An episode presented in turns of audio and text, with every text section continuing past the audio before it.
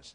I want you to open your Bible today to the book of Genesis, and we shall continue where we left off before I went to Siberia last week. And remember, in two weeks' time, we're going to have the report of the Trans Siberian Hope Express. What a story that's going to be! What a story it is. Genesis chapter 4, and I expect today also Genesis chapter 5. Genesis chapter 4, and starting in verse 1, the Bible says, Adam lay with his wife, Eve, and she became pregnant and gave birth to Cain.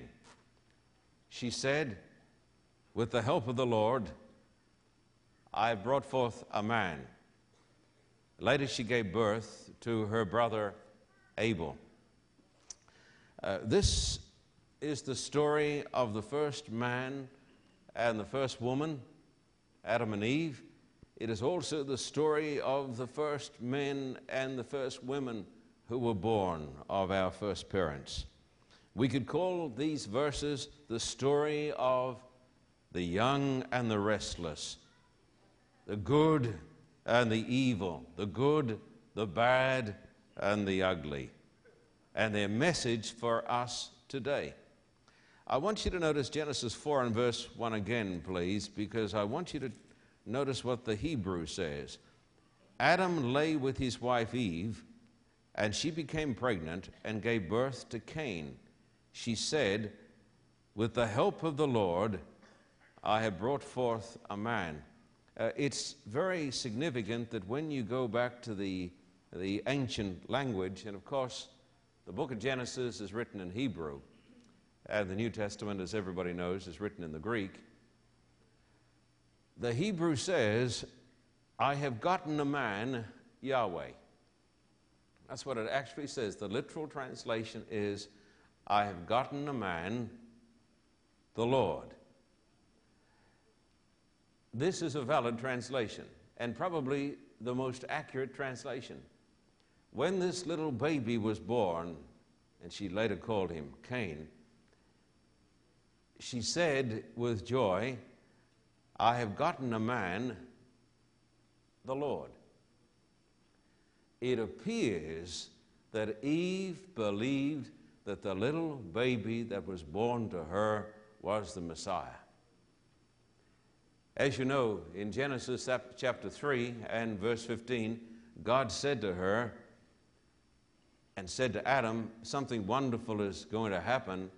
The seed of the woman is going to destroy the serpent. And this brought them hope in the midst of their darkness. And she believed that God was going to answer her prayers and the prayers of her husband, and soon the night of sin was going to be over. How little did she know that the baby that she thought was the Messiah was going to be a murderer. And so she said, I have gotten a man, the Lord. A great Christian author made this remark God's purposes know no haste and no delay. You read later on in the scriptures, thousands of years later in Galatians, the Bible says that in the fullness of time, God sent forth his Son, made of a woman, born under the law and so, even though she expected the purposes of God to be fulfilled in her lifetime, the purposes of God were not fulfilled until thousands of years later. I want to remind every person here today that God's purposes are always fulfilled on time. I'm a very impatient person. I like to see things happen yesterday. Stephen said, Is he? I like to see things happen. Most of us like to see things happen. But God's purposes know no haste and no delay. Whatever God does, He does perfectly and He does it on time. In another portion of the scriptures in the New Testament, somewhere in John, you read the story of the death of Lazarus. Now, Lazarus was a very good man, he was the friend of the Lord's. And Martha and Mary sent Jesus a message, and they said, He whom you love is sick. Now, one would think that Jesus would have made haste and run to go to save the life of Lazarus. But the Bible says, even though he knew he was sick, Jesus waited for two full days. And after two full days, he went to see Lazarus, but apparently it was too late because Lazarus was dead. And Martha met Jesus with the, with the words, Lord, if you had been here, my brother would not have died.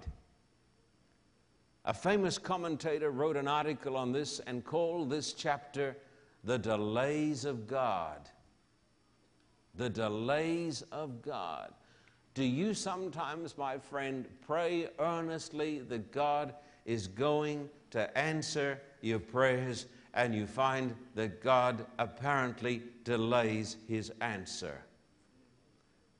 Many, many times we are in haste but God's purposes know no haste and no delay. Whatever God does, He does best and He does it at the right time. And so Eve said, I have gotten a man, and he is the Lord. And she, of course, was wrong. And if you notice verse 2, it starts the story of the two brothers. I want you, please, to notice the story of the two brothers. Cain and Abel. And this is interesting when we think about bringing children up. A verse, let's read verse 2. Later she gave birth to his brother Abel. Now, did you know that some commentators, uh, with some validity of argument, believe that Cain and Abel were twins? There's no absolute proof that this is so, but there is some evidence, and it could be so. Because it is the custom of the Bible writers to say something like this Adam lay with his wife, and she conceived. Or Cain lay with his wife, and she conceived. And it says in the text Adam lay with his wife, and she brought forth Cain. And then the Hebrew text says, and she also later brought forth Abel. It is a possibility that Abel was a twin who was born after Cain. That is a possibility. And here you have the story of the two brothers who had many things in common. I want you to notice the things that they had in common. It is quite significant. Uh, obviously, they both had the same parents, uh, they had the same opportunities and they had the identical environment, but they had very different ends.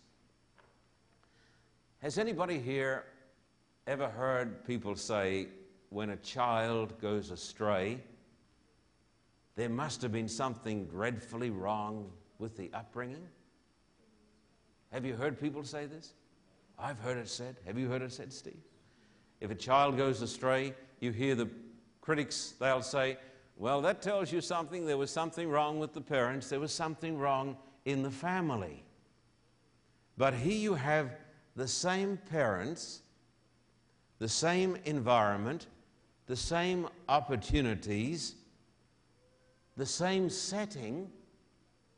Everything was the same.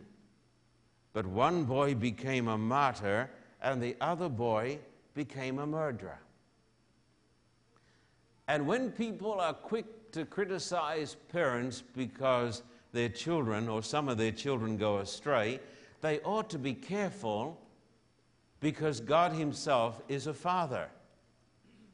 And God Himself had a big problem in His own family. One of His chief sons was an angelic being whose name was Lucifer, and yet he went astray.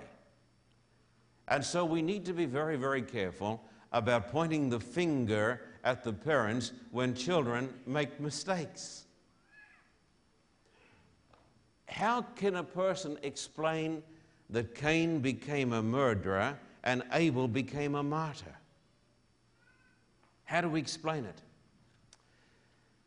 It's not easy to explain, except that we must recognize that God has given to each one of us that gift which is very hard to comprehend, and that is freedom of choice. I freely confess today, I do not fully understand freedom of choice.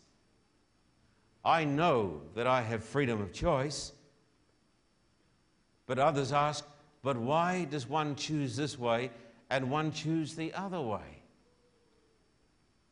Now, that is not for me to even try to understand.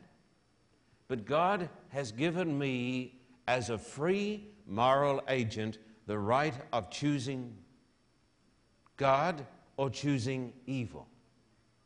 And it appears in the scriptures that even though both these boys had the same opportunities, one of them chose evil and the other one chose the good. I want you to notice a little more about these two boys and notice now their professions. In, uh, I think it's verses 2 and onwards, or verses 3 and onwards, if you'd please notice this. Verse 3. Now, verse 2. Later she gave birth to his brother Abel.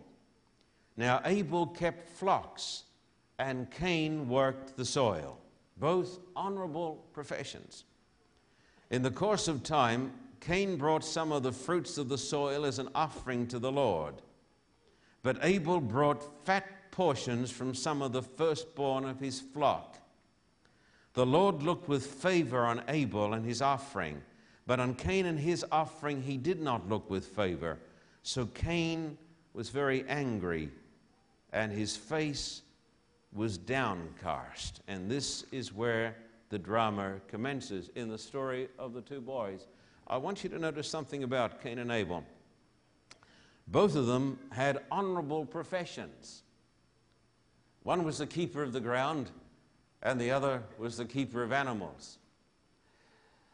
The Bible makes it very plain, my beloved friend, that work is given for man's good. In the book of Genesis, chapter 3, the Bible tells us that God cursed the ground for man's sake. And God said, In the sweat of your brow, you're going to eat your bread. And one person said, If you don't sweat, you shouldn't eat. And the New Testament says, If a man does not work, neither should he eat. And so work is absolutely and completely honorable. And the Bible tells us that God ordained work for man's good. And so Cain was a tiller of the ground, and Abel was a keeper of the flocks. And the Bible tells us that the time came for worship, but the nature of their offerings revealed the contents of their hearts. I want you to visualize this. Here are two boys. I don't know how old they are, but they're grown men. And Cain is a hard worker. He's not afraid to get his hands dirty. You know, the first lesson I learned when I came into the ministry, and I was taught by a conference president by the name of Ken Bullock, who has remained one of my dear friends. He said to me, John, if a minister cannot do hard manual work, he hasn't been called by God to preach the word. He said, unless a man can get his hands dirty and can work hard, then God can't use him. One of the greatest of all sins, of course, that is revealed in the scriptures is the sin of laziness. God cannot use a lazy person. Cain was not lazy. Abel was not lazy. And so Cain brought the very best he could bring in his own thinking. He brought what his hands had brought forth from the ground. And Abel brought a lamb or some other little animal.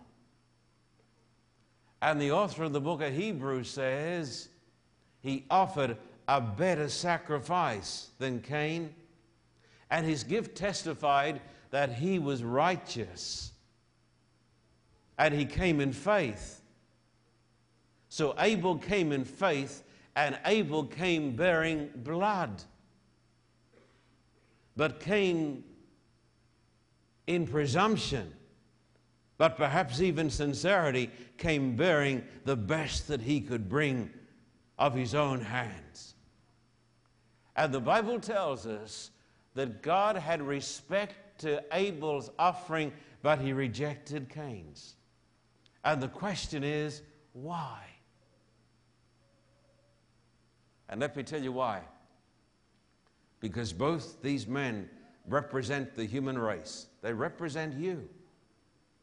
And they represent me. And they represent the two worshippers.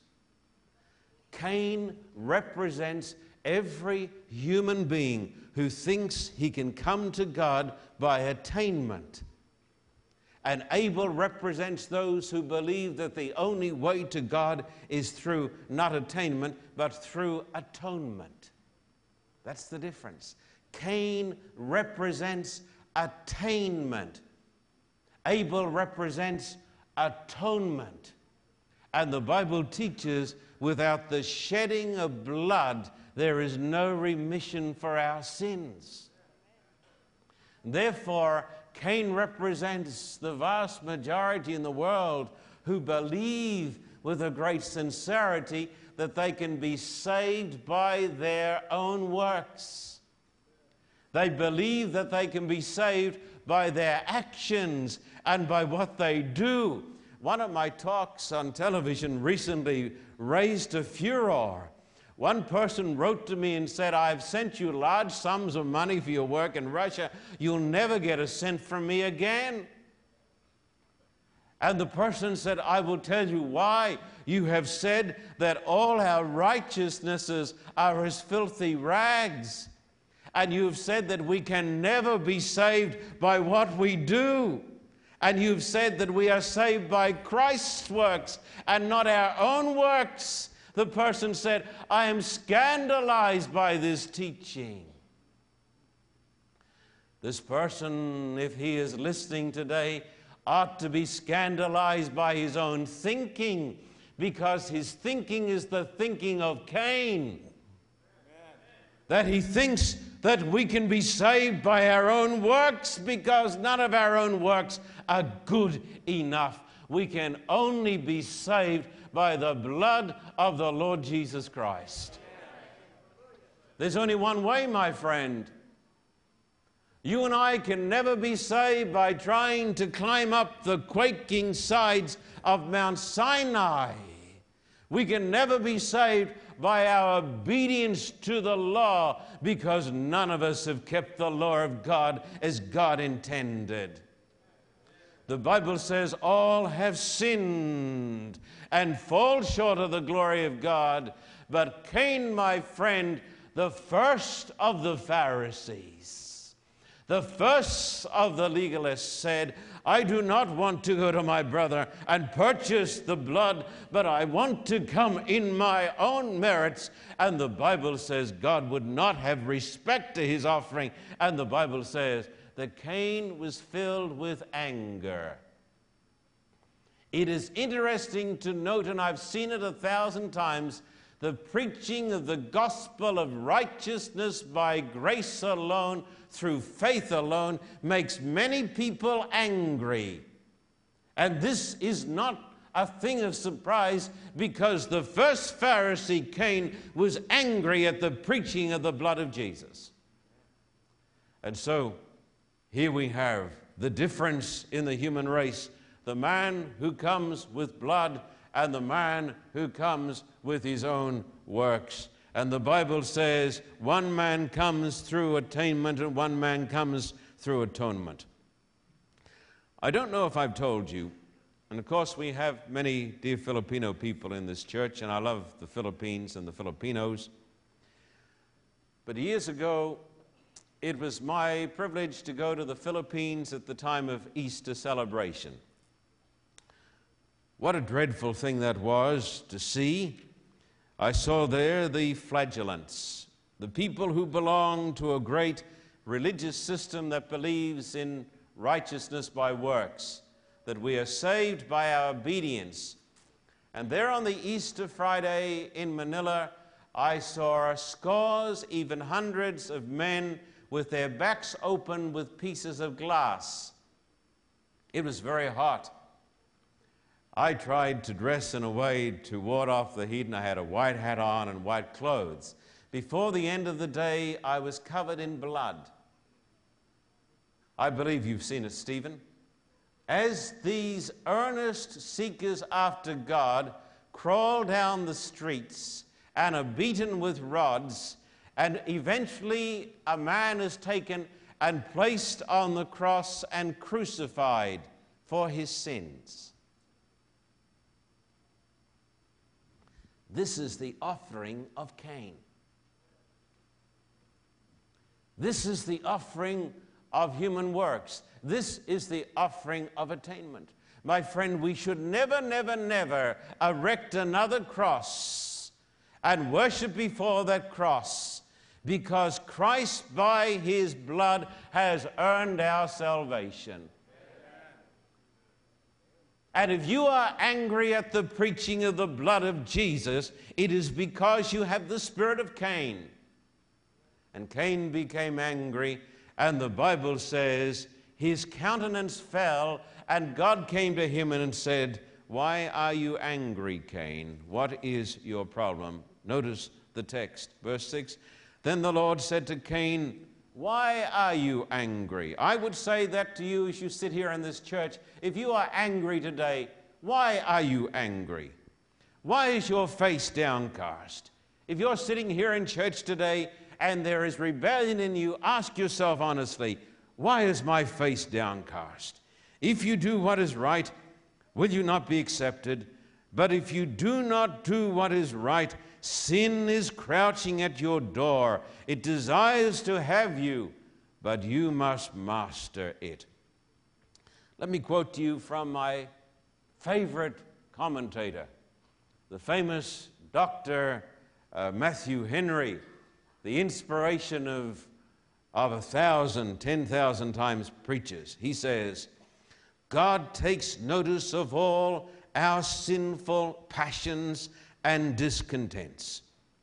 There is not an angry look, an envious look, nor a fretful look that escapes his observing eye. God saw Cain. God saw the scowl. God saw his heart. God sees you today. There is nothing that we do that is hid from his eyes. He is an all seeing God. And when Cain brought the offering of the fruits of his hands, and when he scowled, and when his heart was filled with anger, God said to him, Cain, why are you angry? If you do well, will you not be accepted? And if you do not well, Cain, then you ought to recognize that there is a reason why you are not doing well. Sin is crouching at the door. Like a beast of prey, like a tiger or a lion waiting to devour, sin was crouching at the door. And he said, It is about, the animal is about to pounce upon you, but it is not too late. Even though Cain had brought an offering which was an abomination, it was not too late for Cain to repent because God said, You can still master it. I want to ask every person today watching on television if you are doing well, will you not be accepted? And if not well, then sin is crouching at the door, and you will do well to master it, or it will master you. And this was the message of God to Cain. There was still a way of escape if he would be wise enough to turn around. Would you please notice verse 8 of Genesis 4? Now Cain said to his brother Abel, Let's go out to the field. And while they were in the field, Cain attacked his brother Abel and killed him. I want you to notice today, very plainly, that the way of sin is downhill, and men have a tendency to go from bad to worse. Matthew Henry said, See what becomes of envy, hatred, malice, and all uncharitableness. If they are indulged and cherished in the soul, they are in danger of involving men in the horrid guilt of murder itself. Murder starts with envy or hatred, and unless, my friend, it is mastered it grows into a ravenous beast that overcomes the victim. John Wesley was fond of saying his, to his preachers, Do not hold envy or malice in your hearts. He said, Cast the fire out of your bosom. If there is a man or a woman in this fair church today and in your heart there is envy or malice or resentment, beware because it lies at the door and is ready to devour you. The counsel of Scripture is cast the fire out of your bosom. There is nothing worse than allowing a little coal of resentment to become a blaze of hatred because it'll become a consuming fire and it will destroy you.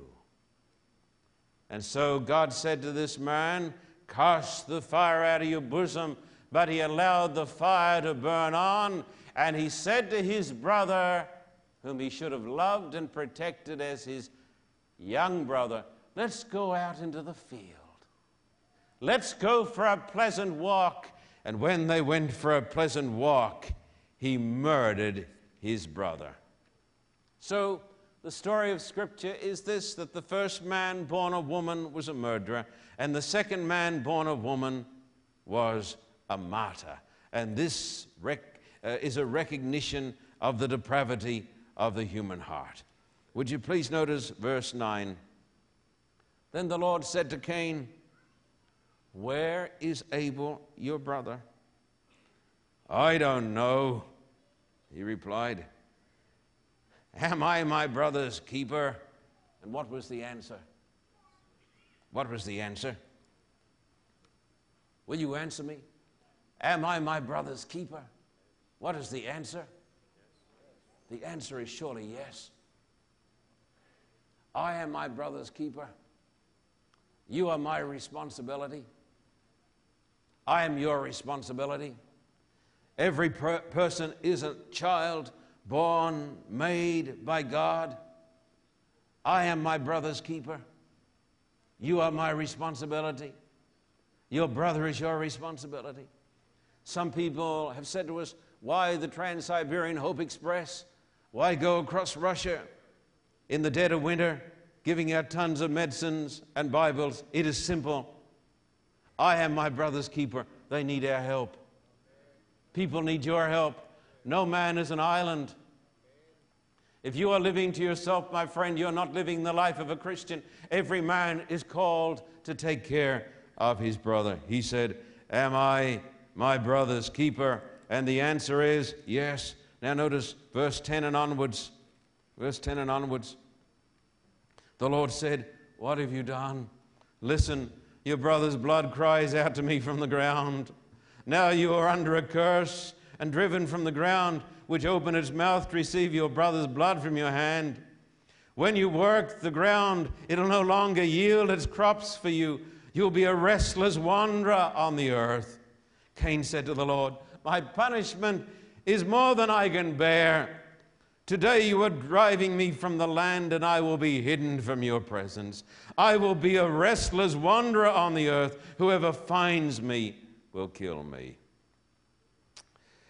So, this text makes it plain, my dear friend, that God is judge and nothing is hid from him, and his sentence is righteous. The United States of America, over the last two and a half years, has been fascinated by the O.J. Simpson case. Some would say ad nauseum. When one turns on television, it is O.J. When one picks up Time magazine, it is O.J. Several years, two juries with two verdicts. Just a few days ago in Santa Monica, a jury found him on eight counts guilty. But I guess it isn't over yet. But let me remind you that God's judgment is quick. God's judgment is quick. God, as judge, is not like Judge Ito. God's judgment is quick. God's judgment is certain. God's judgment is impartial. God's judgment is truthful. God's judgment is just. And God's judgment is unanimous. Because when God pronounces your judgment, you'll say, Amen. In fact, the Bible says when God pronounces his judgment, the whole of the universe, saved and lost, will cry out, Just and true are your ways, you King of saints. And so the judge sat, and Cain was found guilty. And the end result of his sin was that he was to be a restless wanderer. This is the state of man without God. I wonder today as I talk to you on television, as I talk to my church here, are you a restless wanderer? Are you restless? Have you got no peace? Have you got peace in your soul today, or are you a restless person? Matthew Henry, I quote from him again, he says, There is not a more restless fugitive upon earth than he that is continually pursued by his own guilt. And the Bible says he was driven out from the presence of the Lord, and he went and he lived in the land of Nod. And that means wandering. Would you notice at Genesis 4, verse 15? But the Lord said to him, Not so, if anyone kills Cain, he will suffer vengeance seven times over. Then the Lord put a mark on Cain. We don't know what it was. He put a mark on Cain so that no one who found him would kill him. So Cain went out from the Lord's presence and lived in the land of Nod, east of Eden. And Nod means wandering. I think today are the vast number of people that I have met who are wandering. They have no peace, they have no rest, they have no contentment, I want them today to come to Christ because Jesus said, Come unto me, all you who labor and are heavy laden, I will give you rest. There's only rest, my friend, when we get rid of our sins and we take Jesus Christ into our hearts. Would you please read now the uh, story of this man who was now a wanderer? Verse 17 Cain lay with his wife she became pregnant, gave birth to Enoch. That's not the righteous one. Cain was then building a city. He named it after his son Enoch. To Enoch was born Irad, and Irad was the father of Mehujael, and Mehujael was the father of Methushael, and Methushael was the father of Lamech. Lamech married two women, one named Adah and the other Zillah. Now, here we have polygamy, not taught from the Word of God, but as an invention of the followers of Cain. Adah gave birth to Jabal. He was the father of those who live in tents and raise livestock. His brother's name was Jubal. He was the father of all who play the harp and flute. Zillah also had a son, Tubal Cain, who forged all kinds of tools out of bronze and iron. Tubal Cain's sister was Naamah. Lamech said to his wife, Adah and Zillah, listen to me, wives of Lamech, hear my words. I've killed a man for wounding me, a young man for injuring me. If Cain is avenged seven times, then Lamech 77 times. And so we leave them there for a moment in their state of wretchedness. And verse 25 Adam lay with his wife again, and she gave birth to a son and named him Seth, saying, God has granted another child in place of Abel since Cain killed him. Seth also had a son, and he named him Enosh. At that time, men began to call on the name of the Lord. And here we have introduced the story, my friend, of the two classes of humanity the sons of God and the sons of men. Now, notice, please, chapter 5 and verses 1 to 3. This is the written account of Adam's line. When God created man, he made him how? In the likeness of God. I want you to notice this. We were made in the likeness of God. He created them male and female and blessed them. And when they were created, he called them man or Adam. This is a generic term.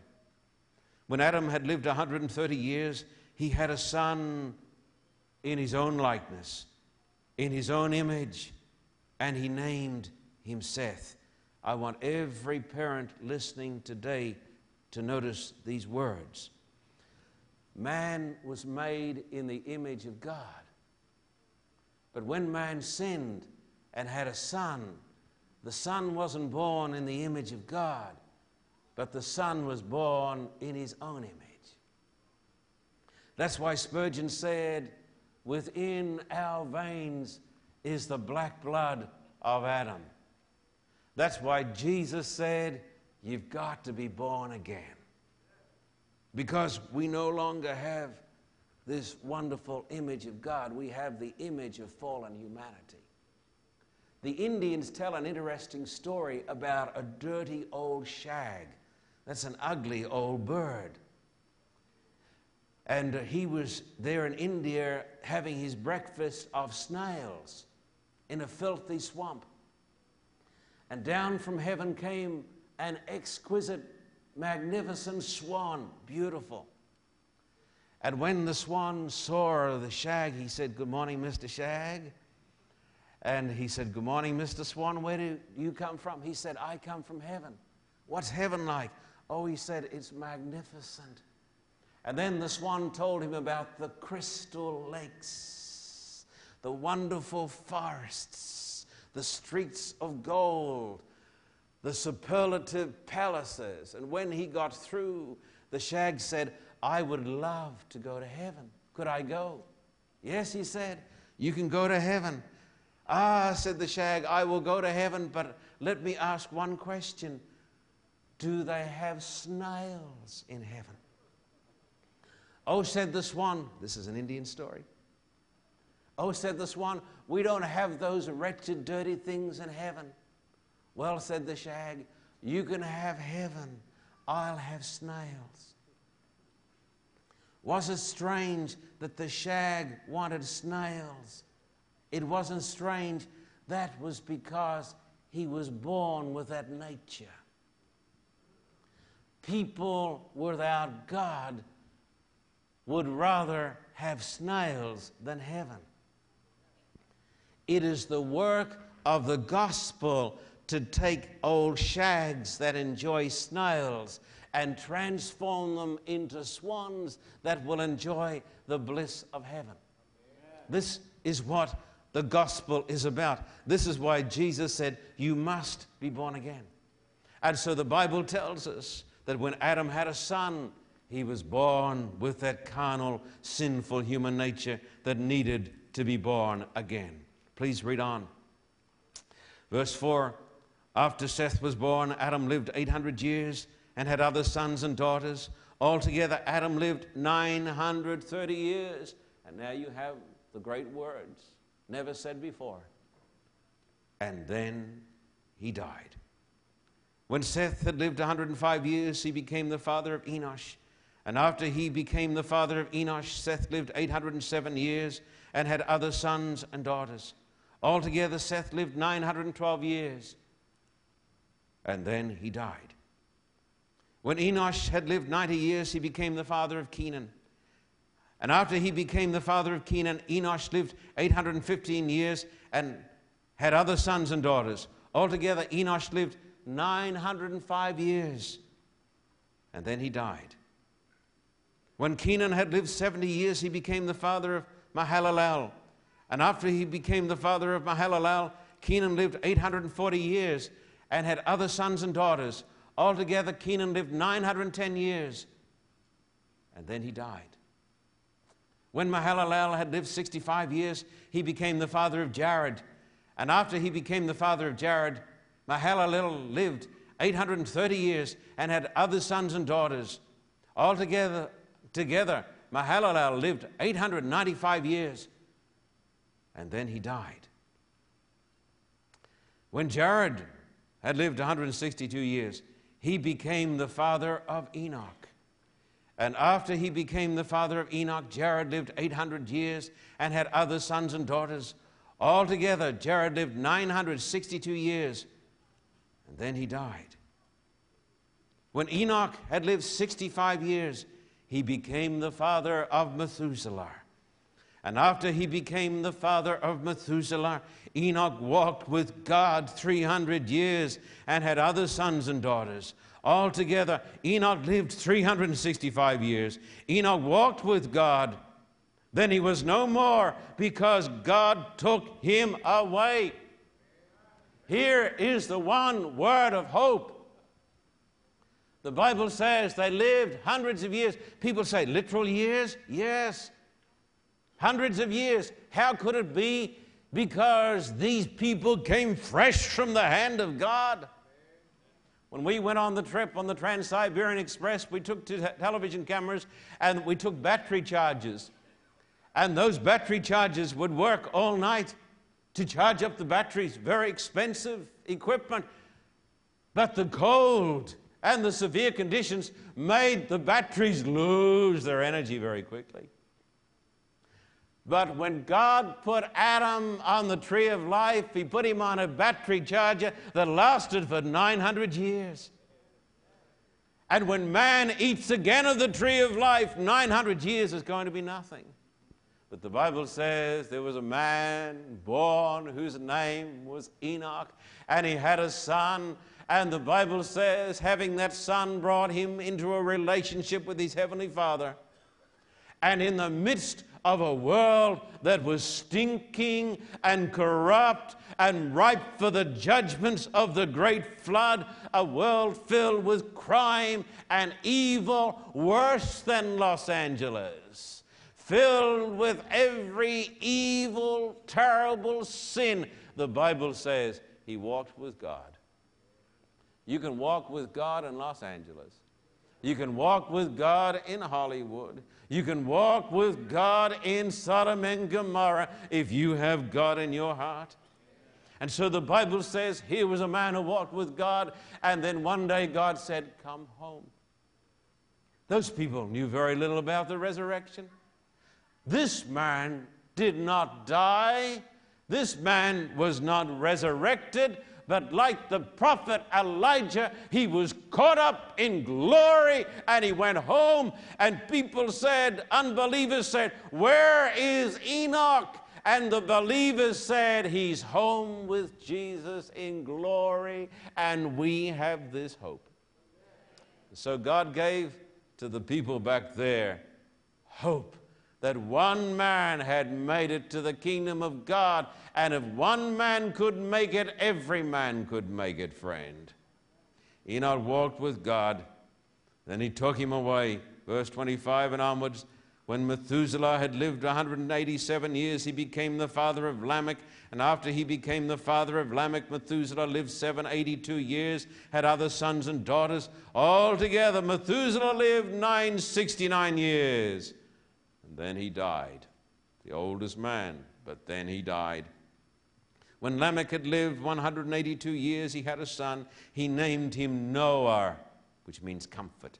and said, He will comfort us in the labor and painful toil of our hands caused by the ground the Lord has cursed. After Noah was born, Lamech lived 595 years and had other sons and daughters. Altogether, Lamech lived 777 years, and then he died.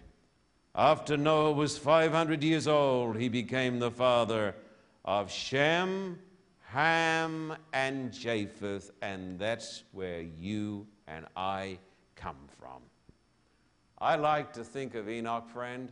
I want you to visualize this with your sanctified imaginations. The Bible says Enoch walked with God. I can imagine they went for long walks, and on occasions they would laugh together. I think God laughs. I think God and Enoch would talk about things, and sometimes they would both laugh then they would discuss evangelism, the necessity of preaching the everlasting gospel to all of those people. I think they talked a lot about evangelism because God is the greatest of all evangelists. I think they talked about Enoch's family and how the children were doing. I think it filled their hearts. And one day they went for a long, long, long walk. And the sun was about to go down, and Enoch said, Well, Lord, it's time I got back and went home. And God said, Enoch, you've come so far today, it's closer now to my house than it is to your house. Come home with me tonight. And Enoch did. He went home and he stayed there, and he's still there. And the message of the scripture is as Enoch walked with God and walked right through the gates into God's house, so can you and so can I.